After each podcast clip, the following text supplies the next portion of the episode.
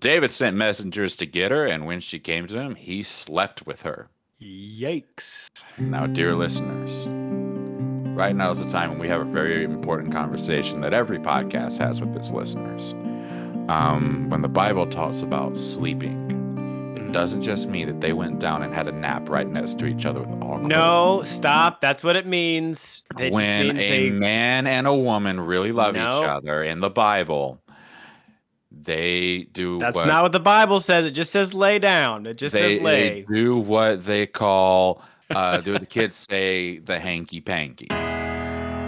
Dearly beloved, welcome to the Unblessed Podcast, where we inquire and exposit the mysteries of that ancient text, that good book itself, the Holy Bible.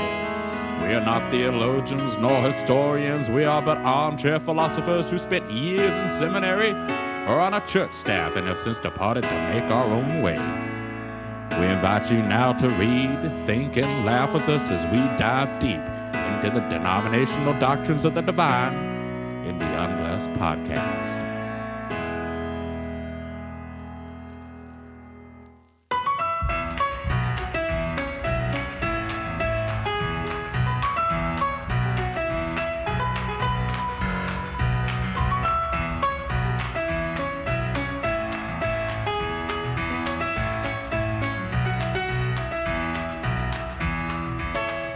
Welcome to the Unblessed Podcast. I'm Scott.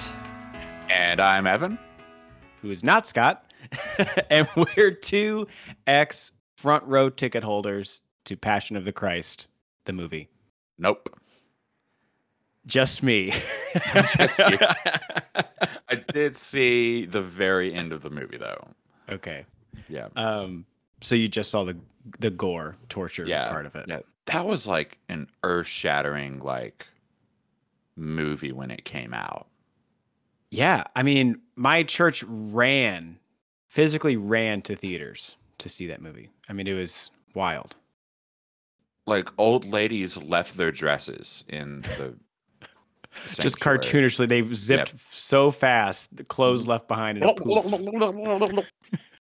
gosh. Yeah, it took like we went and saw it. I think it came out around Easter, I want to say. I could be dead wrong, but I would be upset if it didn't come out around Easter. Yeah, and I remember our church, like our pastor, he didn't preach about it, but he, like during the announcement section, he was like, "We're all gonna go see this movie at like next blah blah blah Wednesday night at like," and it was a late showing. It was like 9 o'clock or something, and it's rated R. Obviously, if you haven't seen it, it is very rated R. Like, is it because of all the swear words? Oh, bitch! How could you? Ah, shit. Yeah, it was like white man can't jump, but it's set in the Middle East. In college, we used that movie as an evangelistic tool because we thought, hey, how about we show non-Christians this movie and that will make them believe in Christ. So I brought one of my friends who was, he was like an international student from China. And I was like, I'll bring him. He's not a Christian. Maybe he'll want to talk about this. He left as soon as the torture started happening, like right from the get go. I just remember as soon as they started like whipping Jesus, he looked ill and he ran out of the room. So. You mean that wasn't appealing? I was like, believe in this. Look at this. No. Look how good this is. Oh, my gosh. What was I thinking? What's your experience with the Passion of the Christ, Evan? So my only experience with it was I was in youth group and we showed the like crucifixion scene pretty much. And then that was, I mean, it was short enough to be like, and you know, this is what Jesus did for everyone. And that is like the extent of my parents didn't, I think it was too gory for, like, I think if I would have wanted to go see it, they would have been like, yeah, sure. But I think my parents were also kind of like, it's a little weird that they made a movie. So I was by no means drag. What exact scene did you start it at? Do you remember? I think we skipped around. Is it when he's playing basketball with the other disciples outside of his apartment? It's when he's playing basketball with Peter, and Peter doesn't think he's all that. And Jesus, though, having been blinded by radioactive goo as a child, is able to throw radioactive myrrh. Yeah, throw his cane up in the air and then have it drop right back down to his hand. And Peter's like, oh, well, we should go fight Kingpin, Bullseye, and other Daredevil villains. Stop! God. So stupid. I asked all this. Oh man. You started. You don't act like this. I started all this. I know. This, dear listeners, this is what Scott does. This is what Scott does. Is he will ask me a stupid question and get mad at my stupid answer. I'm mad at how much I laugh and how stupid of a joke it is. That's what it is. Oh, it's brilliant. You don't get to give me the pogo stick and get mad at me playing with the pogo stick all day. See, stop with the ridiculous analogies. I will say this, not Passion of the Christ, but I did have a pastor in college. So we were connected a little bit with the ESL program at the University of Alabama. There was this guy, his name is Robert, and he was from Saudi Arabia. Our college pastor took him to go see God's Not Dead. Now, God's Not Dead, already a pretty horrible movie. But there's like this scene, like Robert's Muslim. Grew up in Saudi Arabia. Was it part one or part two? It was part one. Okay. And part one was where you have the Muslim father who icks out the Muslim daughter for listening. It's really rough. For listening to Billy Graham or Franklin Graham sermons or whatever. Oh, it's so heavy-handed in that movie. Yeah, and he was just like, this is the most insulting thing I've ever seen. And you're like, do you want to fill out this connection card? Yeah, the college pastor was just kind of like, why? Oh my gosh. Come on, man. Like, I don't know if that's actually how it went down, but... That's a broader topic. Maybe we save for another top episode, but... Christian media and movies, it's so funny how it's presented as like an evangelism tool. Like, oh, go show this to your non-Christian friends. But then anyone who is a non-Christian just hates it. Like they don't get it. Doesn't make sense. It's really just, it's for the choir and, you know, the cheer squad. That's those movies are made for. It absolutely is. Yeah. Scott, speaking of Passion of the Christ, I have some news for you. I have some news straight off the press. I got this extra. A little newsie handed me the newspaper right over here on the corner of 2nd and 3rd. Hey, it's Philly. And, yep. He was like, oh, but yeah, hi, Penny, sir. And so I tossed him a smile. That's my accurate Philadelphia accent for you. They still live like it's 1905 in Philadelphia. Still got chimney sweepers. The sequel to The Passion of the Christ is coming out now. Passion of the Christ Part 2. Passion of the Christ Part 2. Passion of the Christ Resurrection. I can't believe it. Which is already a Born Identity style title in and of itself. And I love it. And I want them to continue to have that. I want Passion of the Christ, Passion of the Christ Resurrection, Passion of the Christ Pentecost, Passion of the Christ. Yeah. Passion of the Christ, Dark Side of the Moon, Passion of the Christ, Bumblebee. Like, the world is not enough. The world is not enough.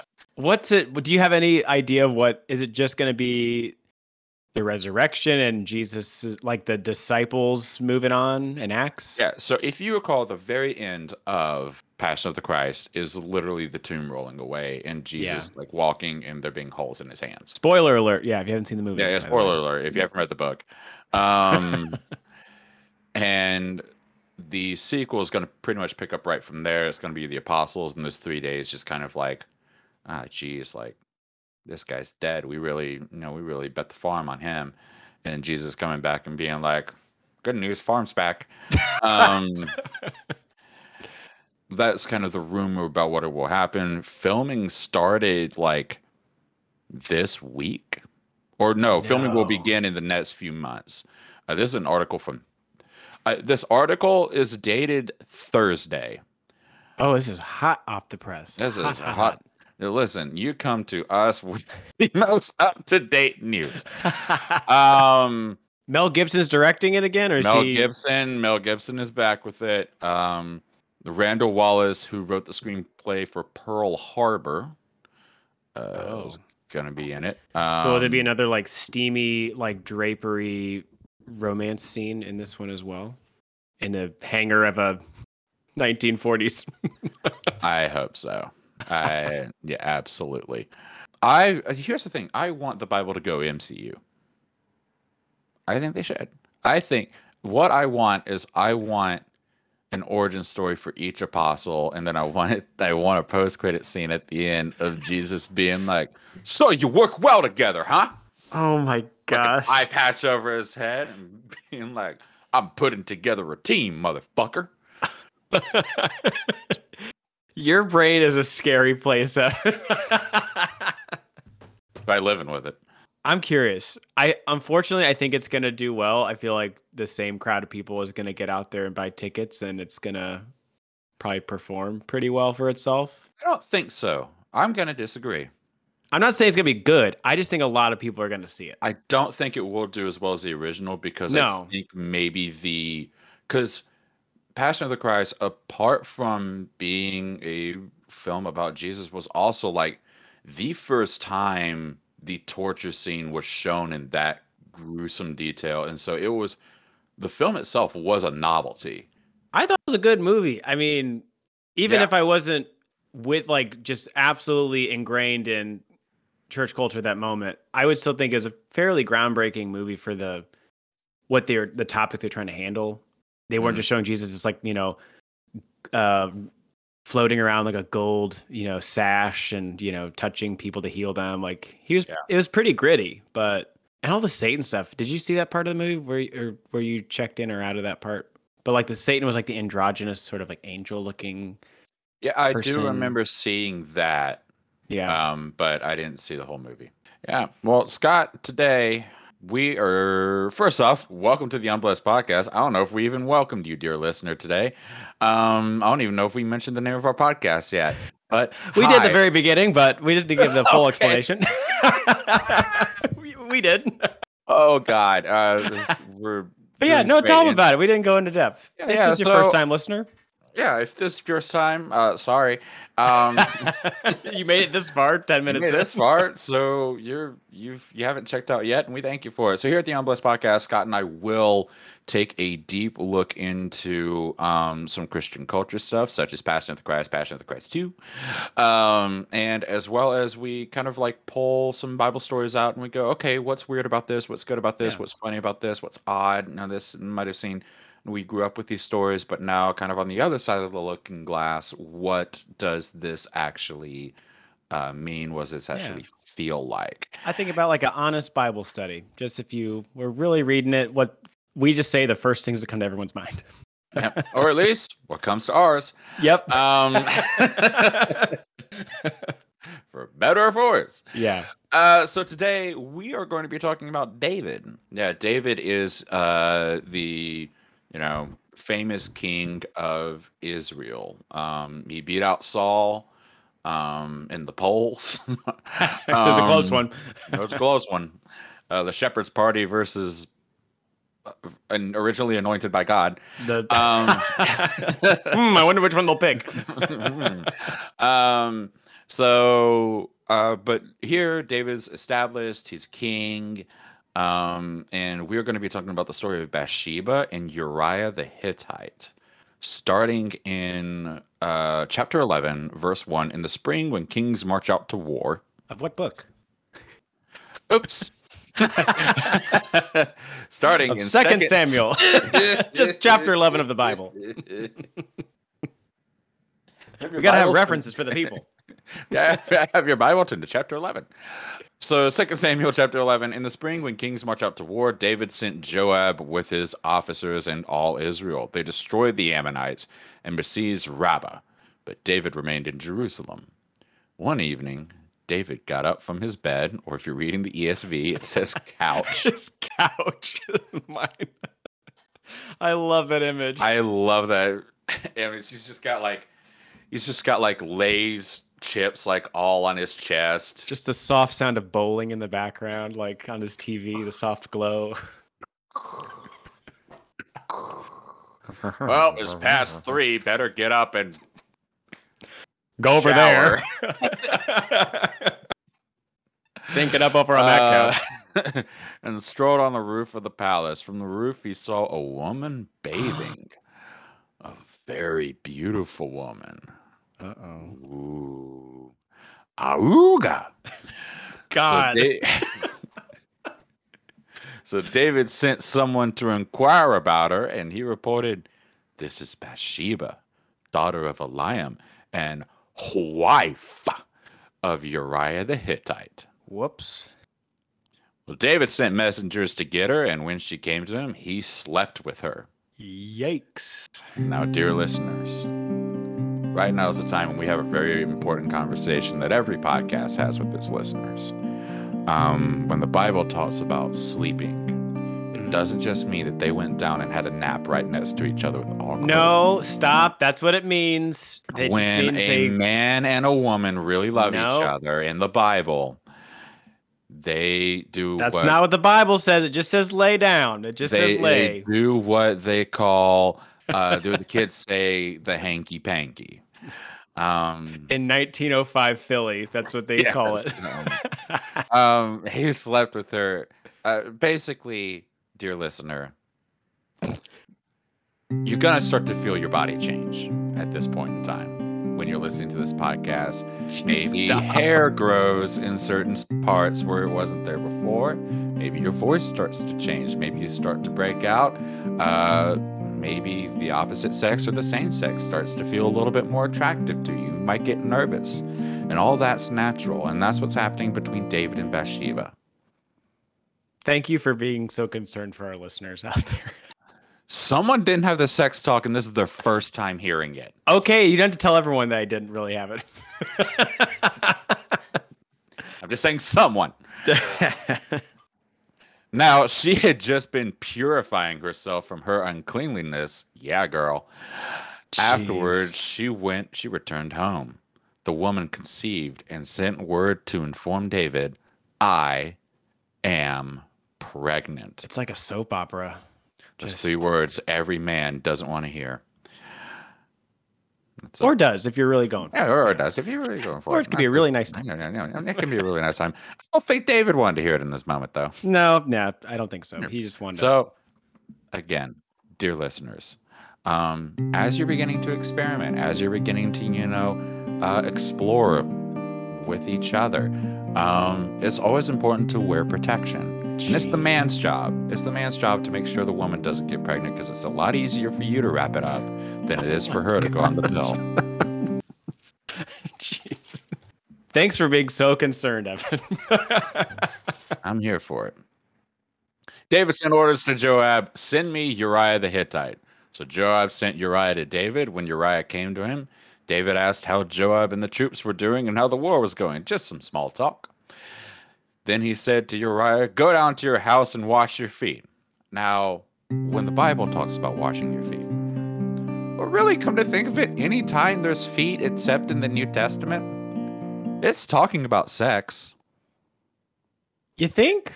Yeah. I'm pretty Ruth is another example. She laid at his feet. She didn't just sit perpendicular to Boaz. She was just washing feet. Scott. She was laying down, just hanging out. No. I don't know. They boned. I think people just laid down naked next to each other and hung out. That's all. Just in the T formation. Nothing else. Nothing crazy going on. There was not a hell of a lot to do back then. This was directed by Quentin Tarantino. A lot of feet washing.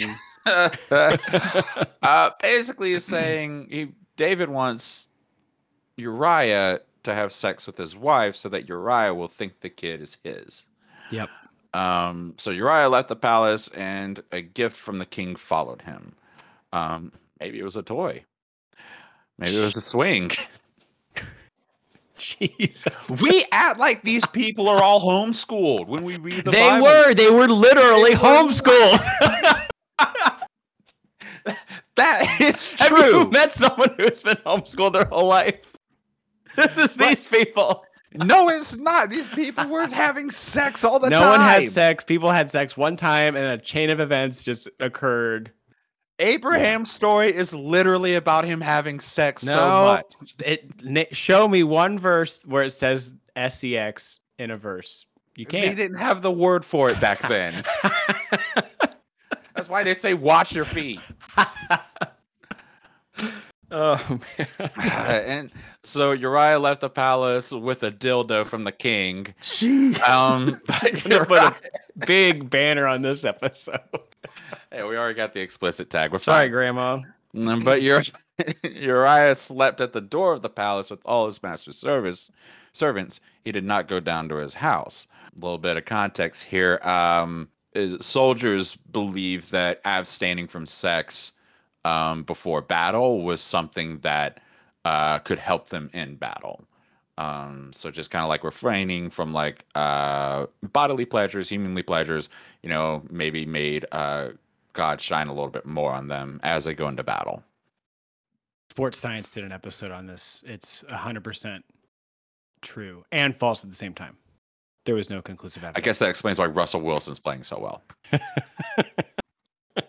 When it was reported to David, Uriah didn't go home. David questioned Uriah, "Haven't you just come home from a journey? Why didn't you go home?"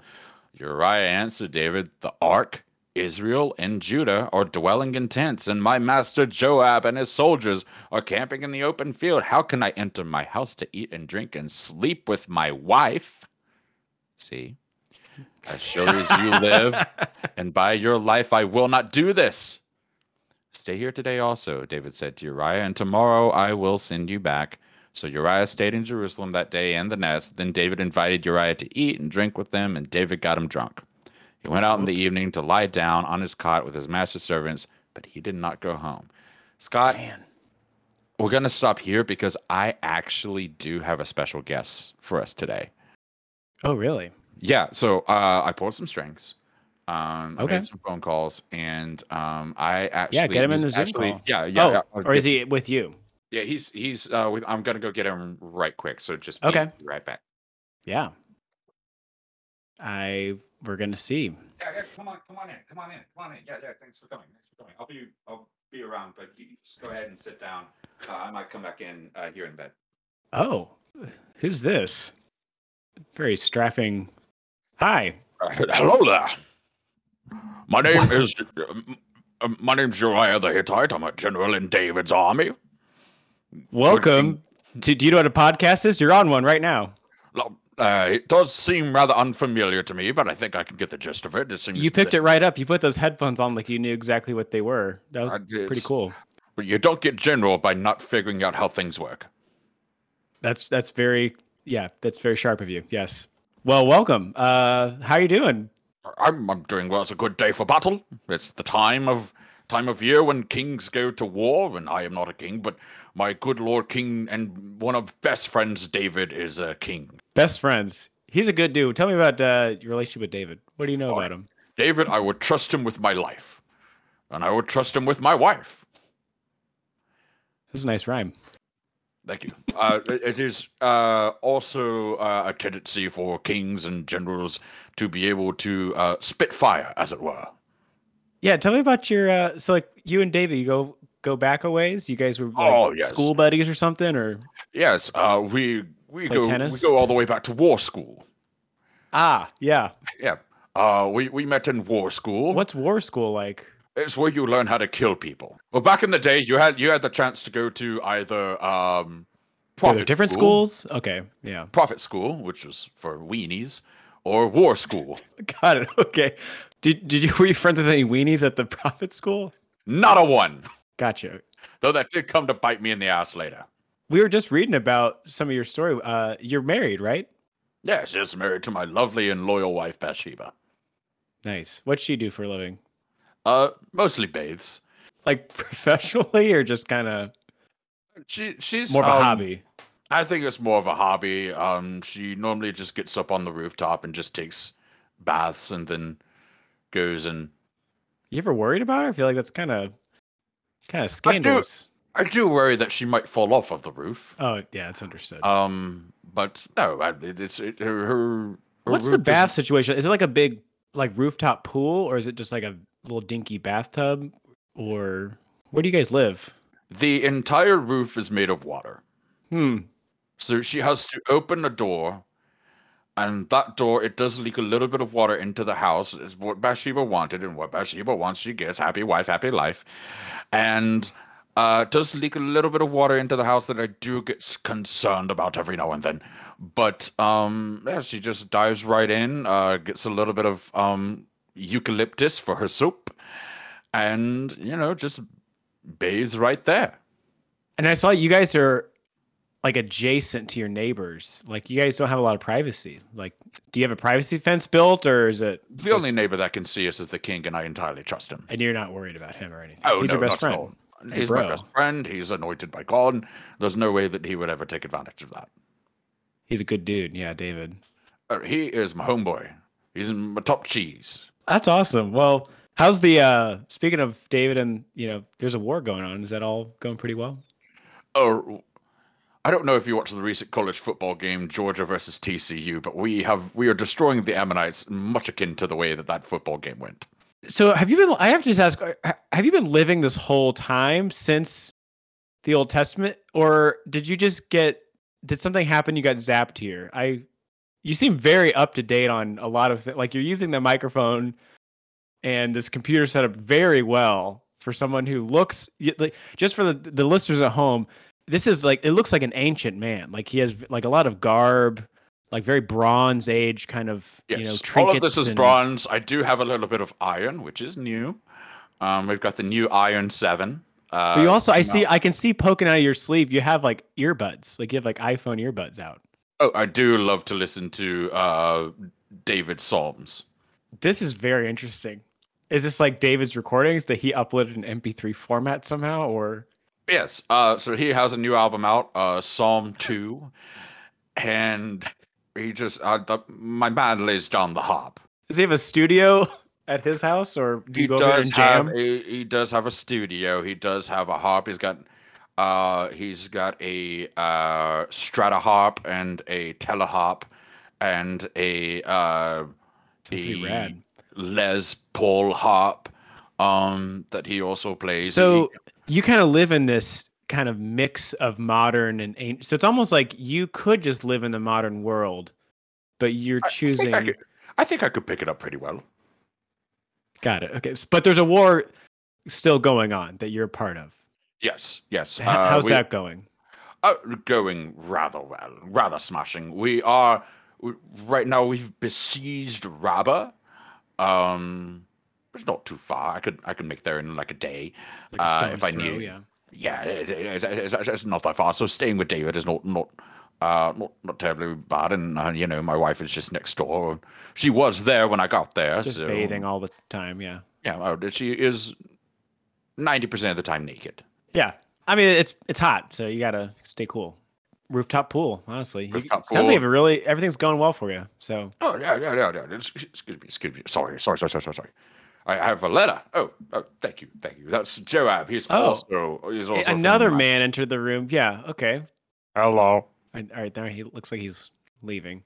Yeah, he's gone. Looks like a letter. Uriah. Oh, it's from King David himself. Dear Uriah. For your next battle, please head to the front of the line where all of the battle happens first. This is not a prank, lol. XOXO, David, your king. He didn't sign it, your homeboy? He usually signs it XOXO. It's his things of hugs and kisses. Interesting. He used to sign it your homeboy, and then he became king, and he started signing it king, but he does it with like K exclamation mark in G. Oh, So he's still pretty cool. He's still pretty cool. So what's that? What's that mean?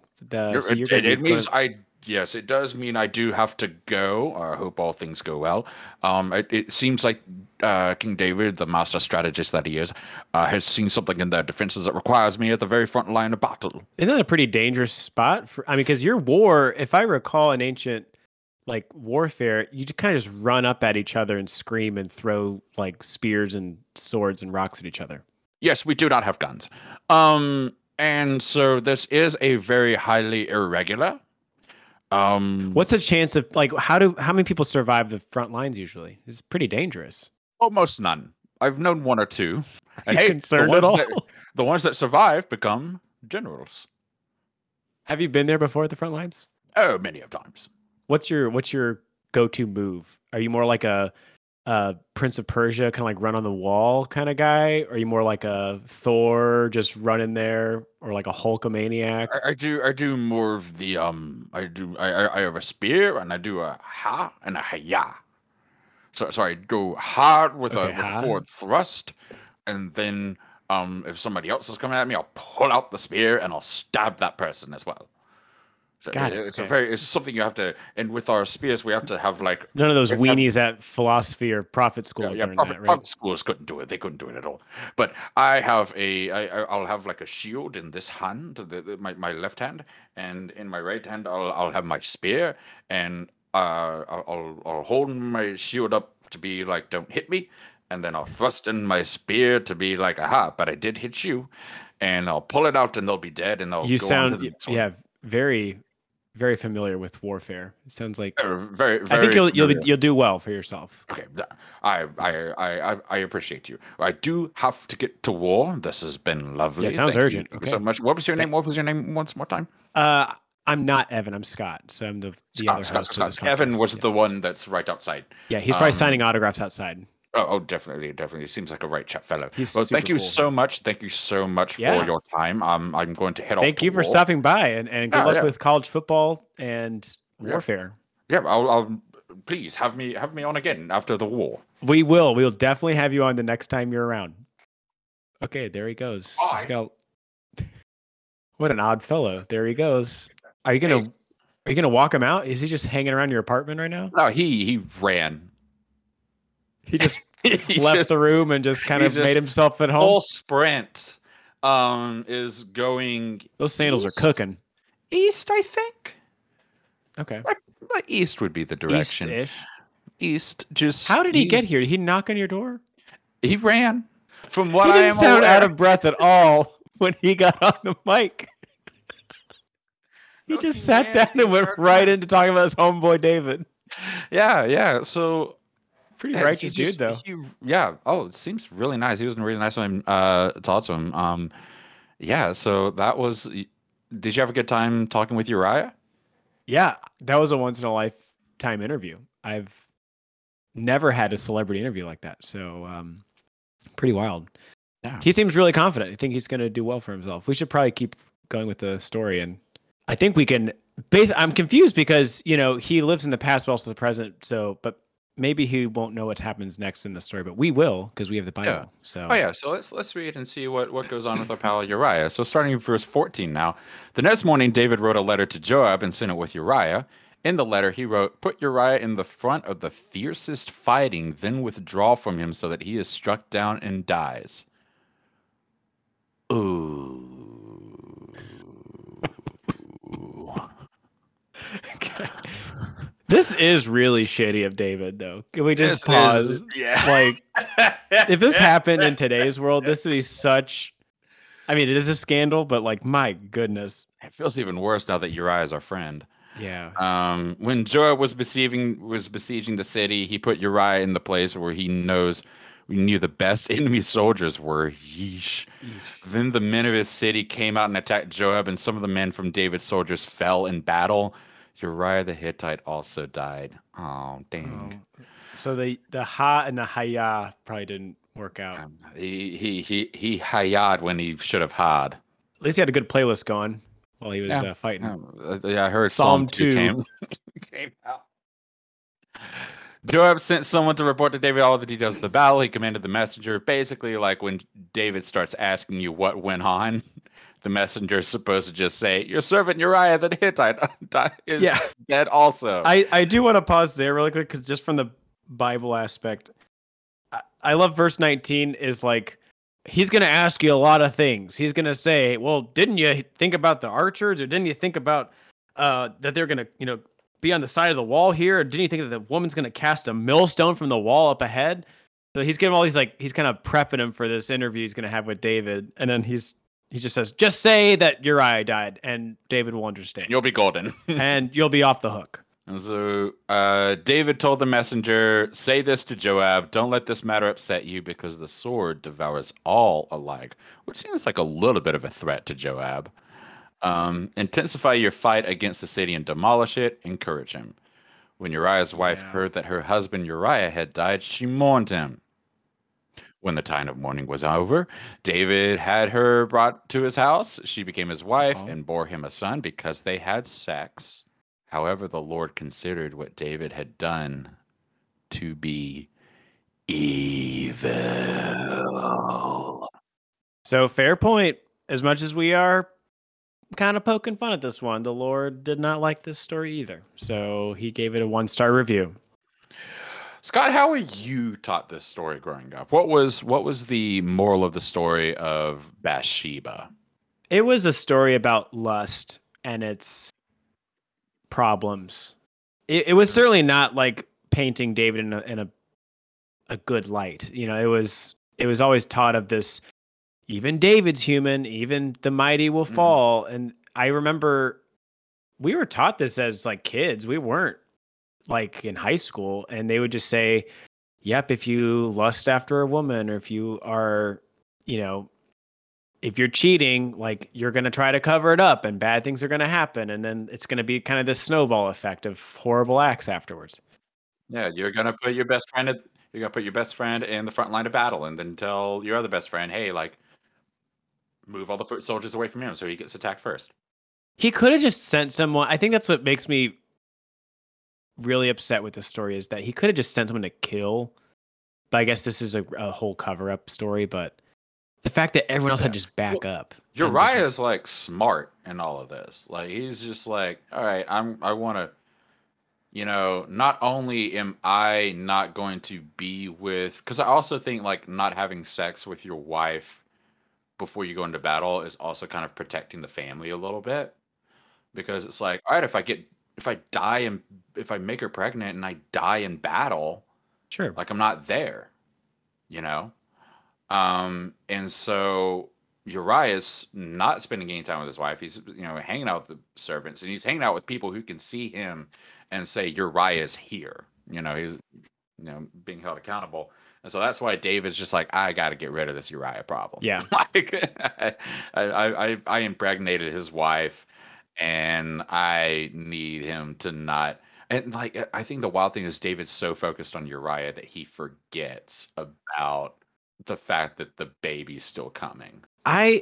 My other thoughts about these types of stories is these are like really horrible things. Like, these are not just like tiny blemishes. Like, if I found out that one of my uncles like killed his neighbor in cold, like just, you know, cold murder cover up story like this, I would be like, I'm not talking to you again. No way. I don't care what you do after this. No way. Like, what a horrible thing to do. But it's just funny the bounce back David gets in the Bible. It's like, we just kind of, even if this was word for word a true story, like, just if we had the historical records that could prove this, that was an airtight story, Bible kind of just moves on, and then David is suddenly, you know, oh, we all want faith like David, you know. So it's really fascinating that the redemption arc in the Bible, that I don't think we give that same leeway to people now. I mean, there's people at my church growing up that get just divorced just because they were like unhappy, and they were like written off forever. They were like, well, they're a bad dude. We should cancel David. Cancel David. Hashtag cancel David. Cancel David. Don't want to hear anything about David again, because he killed Uriah the Hittite, who is a minority in Israel. Very nice guy. So and he's a really nice guy. I talked. You probably talked to him more than I talked. I talked to him a little bit, and he ran in dead sprint. You opened the door for him, and he ran out in a flash. I think I was taught this in two ways. I think one is the way that you were talking about, where it was more focused on, like, you know, even David, you know, had problems. And David was the holiest of holy dudes in the entire Bible. You know, this was a story that men could relate to because here's this guy in power. Even all the power in the world couldn't save him from being tempted, from going after this man's wife. I think the other side in which I was told, which I was taught about the lustful gaze, about the story. Yeah. Is from the fact of Bathsheba being a temptress. Oh, I don't know if I really heard it from that perspective. Wow. Yeah, she's just out here causing trouble. She shouldn't have been wearing So nothing. You were being taught that, like, oh, she shouldn't be bathing on the rooftop. She was just causing trouble. I think in either story, Uriah is pretty much viewed as, like, getting the raw end of the stick. Yeah, he got screwed. Royally screwed. That's the problem, is he didn't get screwed. Well,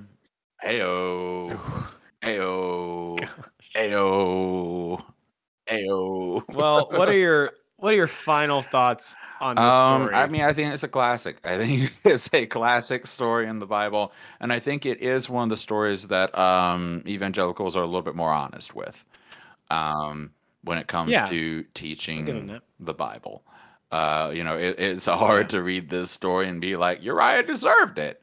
You know, that's odd. Yeah, I don't think it's framed like that in any way. I do think I agree that this is probably one of the more darker side of humanity kind of episodes of the Bible, where you do see that, like, okay, these are not, you know, these flawless beings that are pillars of faith all the time. So I do appreciate that this is talked about and it's not just skipped over. Like this is brought up and preached about multiple times. I remember growing up. I just think the focus tends to be more on don't lust versus, boy, this really does. This is horrible. Like this is lying. And yeah, like, I don't know. I just think we downplay murder and killing and lying a lot in the Bible because I don't know if it's so foreign to most of us now. Like, we're not in such a... But this is a whole hog conspiracy that has happened here. Like, David is like, I got to get this man. I got to shut him up before he finds anything out. And then later in life, when David is dying, he tells Solomon to take care of Joab because Joab knows. Yeah, he's like full-on cover-up. Political conspiracy. Joab knows what I did to get you, Solomon. Some real House of Cards, Game of Thrones shit. Speaking of political conspiracies and horrible, horrible situations to get yourself into, what's on your plug list, Evan? What do you want to plug for our listeners? One, I watched the Chargers-Jags game last night, and that was really exciting. Okay. If anybody got a chance to watch it. Wow. Chargers were up 27-0, and then the Jags came back and won at 31-30. It's bananas. Wow. Yeah. So spoiler alert for everybody who doesn't have the ESPN app or Google. Like, okay, it's not like they show those things on the reruns with the expectation that you already don't know the result. No, you're supposed to watch football. It's like any other series. Like, you shouldn't tell people what happened. Like, if they say, I'm only in Super Bowl 13, you don't tell them about any other Super Bowl. Week 14. Don't tell me who gets in. The Bachelor's coming back. Oh, yeah. You're very excited. I do like The Bachelorette more. The Bachelor is fine, but we are going to be watching the shit out of that. One girl has already said, if I don't get a rose, I will burn this place to the ground. So she seems like a great person. Perfect. So perfect. Yeah, and then I watched an improv show last night. So wow, that was kind of it was like Comedy Sports in Philadelphia. So I've run out of plugs for my next episode. I was gonna say you just wasted all plugs. We have no more for next week. Scott, go save me. Have a plug now. Okay. Well, I realized one of my favorite scholars, speakers. His name is Dr. Bart Ehrman. and he's a New Testament scholar. And he does his, it's called Misquoting Jesus, and he was on NPR. He has a couple big books about it, but check out his book. He is a New Testament scholar, so he's a dude that just wakes up and reads Greek in the morning like a nerd, but that means he knows his crap really well. He went to prophet school. He probably did. But he has a really cool story. He's very like laid back. He doesn't talk like just some boring old like, you know, university professor. That he engages with the texts in the Bible in kind of a more casual way. But good podcast. It's on Spotify. I think it's on Apple too. So check it out. Bart, if you're listening to this, get on this podcast sometime. I love you. I love you. You're a great guy. My name is Evan. And I'm Scott. And don't forget to close your Bible.